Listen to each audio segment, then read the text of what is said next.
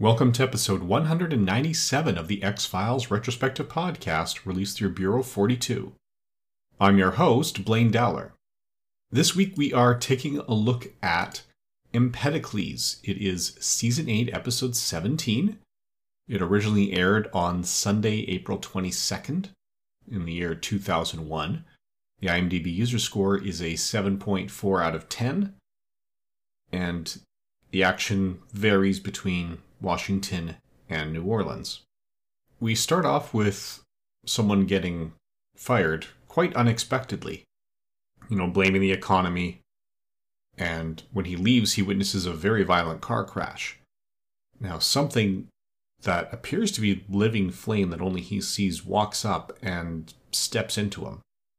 We see his eyes light up on fire, and then he goes back inside the building where he'd just been fired and kills the two people who fired him. Agent Reyes is brought in due to her expertise in satanic ritual because the investigating officer believes that, maybe satanic rituals and beliefs were involved because of some pictures he found in the desk drawer. And Reyes assures him it's just Marilyn Manson. Although on the way out, she does have a vision that one of the bodies is just a scorched ash. So back in Washington, Scully has a complication with her pregnancy that lands her in the hospital, and Reyes contacts Mulder, trying to avoid Doggett because this vision she saw is the same sort of vision that she saw when she was helping Doggett investigate his son's killing. And she claims at the time Doggett saw it, but he's been trying to imagine he hasn't ever since. So Mulder and Doggett are still not getting along, even though Scully's even saying, hey, he's okay, he's worth fighting for. Scully even mentions that, yeah, she's met Reyes and likes Reyes, so they are definitely trying to build up Reyes. And we'll talk more about that at the end of the episode.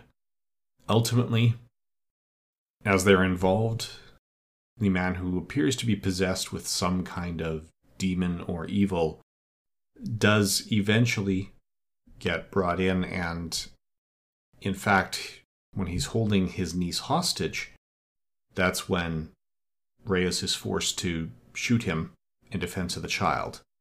And that is the final impetus that gets going, and she's starting to think, well, maybe the recurrence of these visions wasn't about Doggett's son Luke, who was killed by his kidnapper, but it was actually about saving this second child here now. And, the evil eventually infects the killer's sister. But even though Mulder is suggesting that maybe evil is viral because of his work in the Violent Crimes Unit as kind of a way to explain it, he's still not totally convinced in the theory and just believes that, yeah, some monsters are just human. Although Doggett may be more open to it than he wants to think. We also learn that the reason Doggett is so resistant to believing these, even when he'd seen something at the time, is because he needs to believe that he did everything he could to save his son. So that's the resistance for him to believing in this supernatural stuff that he has now witnessed. It would bring about guilt because that might mean that there were avenues he didn't fully pursue when he was investigating his own son's death. So it is a decent episode. It's not great. It really is about establishing Reyes and how she works in, because at the time this episode was made, they already knew that David Duchovny would not be coming back after Season 8 for anything but the series finale, or at least that was what he believed at the time. And Gillian Anderson was going to take a part-time role in Season 9. So they were positioning Reyes to step up and be one of the new agents in the X-Files office. So this episode was written by Greg Walker. It's his third and final episode of the X-Files. He'd previously written Brand X and Surekill.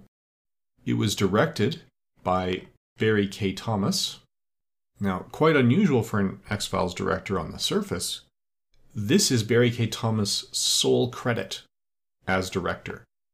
So, not just the X-Files, but this one episode of the X-Files is his only directing credit.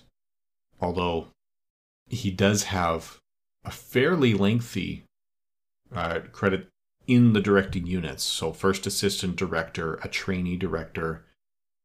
He was a DGA trainee for Knight Rider, Call to Glory, Helltown, and even the pilot episode of MacGyver. He was first assistant director in 31 episodes of The X-Files, starting with Aguamala and finishing with episodes that we haven't even seen yet. And his second unit or director or assistant director credits are still going to this day, most recently with The Truth Be Told, but he's got 55 credits in that category. So he doesn't often take the big chair, but he has been able to step up and is generally sort of that the director's right-hand man, so to speak. Now, as for the guest cast, we discussed Annabeth Gish when she appeared previously. Jay Underwood is probably the big guest star here, although that is very debatable. There are some surprisingly well-known actors in surprisingly small roles in this one. So he is best known as the title character in The Boy Who Could Fly. Sorry about the spoilers, but they are right there in the title. He was also Chip in Not Quite Human, a Disney movie based on a series of books that I always quite enjoyed. He was also known for Uncle Buck and The Beat Goes On, the Sonny and Cher story.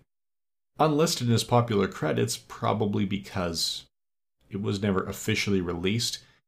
He was also Johnny Storm in Roger Corman's Fantastic Four. That was never officially released. This appears to be his only credit for 1013. Wendy Gazelle plays Katha Dukes, so that's Jeb's sister. She's got 37 acting credits to her name, most recently in 2009 from the TV series of Eastwick. She is best known for her work in The Net, Benders, Remo Williams, and Grey's Anatomy. This is her only credit for 1013. Now, in a surprisingly small role, Denise Crosby plays a doctor. She might have 2 or 3 minutes of screen time. The IMDb says she's best known for her work in Pet Sematary, Miracle Mile, Deep Impact, and Dolly Dearest, but I've got to think that there's still a pretty significant portion of the population that knows her best as Tasha Yar from Star Trek The Next Generation. In fact, her role is so small and she was prominent enough at this time that I'm wondering why exactly she was in here. But it may have been setting things up because she plays Dr. Mary Speak for a couple minutes here, but it is a recurring role. We will see her again by the end of the season. Now, Ron Canada is one of those hey that guy actors to a lot of people. Best known for his work in Wedding Crashers, National Treasure, Lone Star, and The Human Stain. 146 credits to his name, including some credits that are still ongoing, such as Admiral Tucker in The Orville. But he plays Detective Franklin Potter, who is the officer that brings Reyes in initially to the killing at the start of the episode. Again, just, maybe 5 minutes of screen time. Not a huge role in this one. Now, Bruce Wright plays Gary Garber. He's got 62 acting credits to his name. He is best known for his work in Speed, The Negotiator, Twister, and Fire in the Sky. His most recent credit is from 2006. Dea Bylandson plays Rebecca Taves. She is best known for her work in House of Cards, The Outsider, Lodge 49, and The Mule. She's got just 20 acting credits to her name, but is still actively working today. Now, Cheryl Frances Harris plays the ER nurse, who is very adamant that only immediately family members be allowed in to see the patients. She's got 94 acting credits to her name, running right up to recent years, 2019 most recently at this time. She is best known for her work in Grey's Anatomy, Two Broke Girls, Into the Wild, and Make America Great. Now, twins Amanda and Caitlin Fine play the niece, Mia Dukes, in here. 16 acting credits to their names, playing Matilda as a toddler in Matilda, and characters in Deep Impact, Baby Geniuses, All You Need. Now, Amanda is still working, most recently in 2014, with Zombie Queen from Outer Space. Caitlin ended her career a little bit earlier, more like 2013 for Easy Way Out, and prior to that, 2005 for voices in Chicken Little. So Caitlin is best known for her work in Deep Impact, Matilda, Chicken Little, and The X-Files. Amanda loses The X-Files on that list and gets Baby Geniuses instead. Now, Jennifer Hammond played an ICU nurse. She's got 12 acting credits to her name, and this is actually the last of them.